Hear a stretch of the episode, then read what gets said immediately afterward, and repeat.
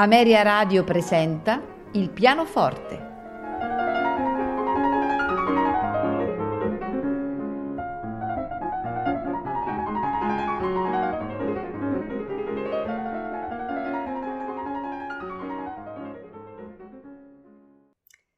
Buonasera e benvenuti a Il pianoforte. Questa sera ascolteremo eh, trascrizioni e parafrasi di eh, Franz Liszt.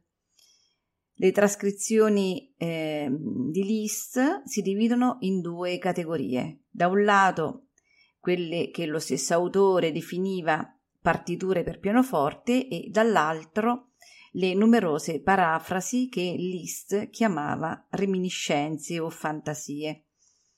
Nel primo caso si tratta di arrangiamenti sono fedeli all'originale, nei quali lo strumento si trasforma eh, in pratica in un'orchestra. Nel secondo caso siamo invece di fronte a opere originali eh, su temi di altri compositori da cui si distinguono per struttura formale e ricchezza inventiva. Solitamente il, l'ascoltatore è distratto dagli aspetti più appariscenti del virtuosismo eh, contrariamente a quanto si possa pensare, il, il pianismo eh, listiano non è così trascendentale. A tale proposito sono molto chiare le parole di ehm, Camille Saint-Saëns che così dicono. L'influenza di Liszt sui destini del pianoforte è stata immensa. Essa è più forte di quella di Paganini nel mondo del violino perché questi è rimasto confinato nelle regioni inaccessibili cui lui soltanto poteva accedere, mentre Liszt, partito dallo stesso punto, si è degnato di scendere lungo le vie praticabili in cui può seguirlo chiunque voglia prendersi la pena di lavorare seriamente.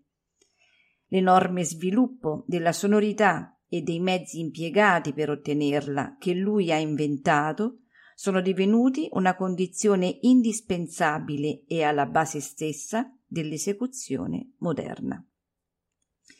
Ascoltiamo dunque dalle parafrasi e trascrizioni di Franz Liszt il sestetto da Lucia Lina Mermur di Gaetano Donizetti, Miserere dal Trovatore di Giuseppe Verdi, La grande fantasia da Norma di Vincenzo Bellini, l'ouverture da Oberon di Carl Maria von Weber, Benedizione e giuramento da Benvenuto Cellini di Hector Berlioz, Coro dei Pellegrini da Tannhäuser di Richard Wagner e, come ultimo brano, Morte di Isotta da Tristano e Isotta di Richard Wagner.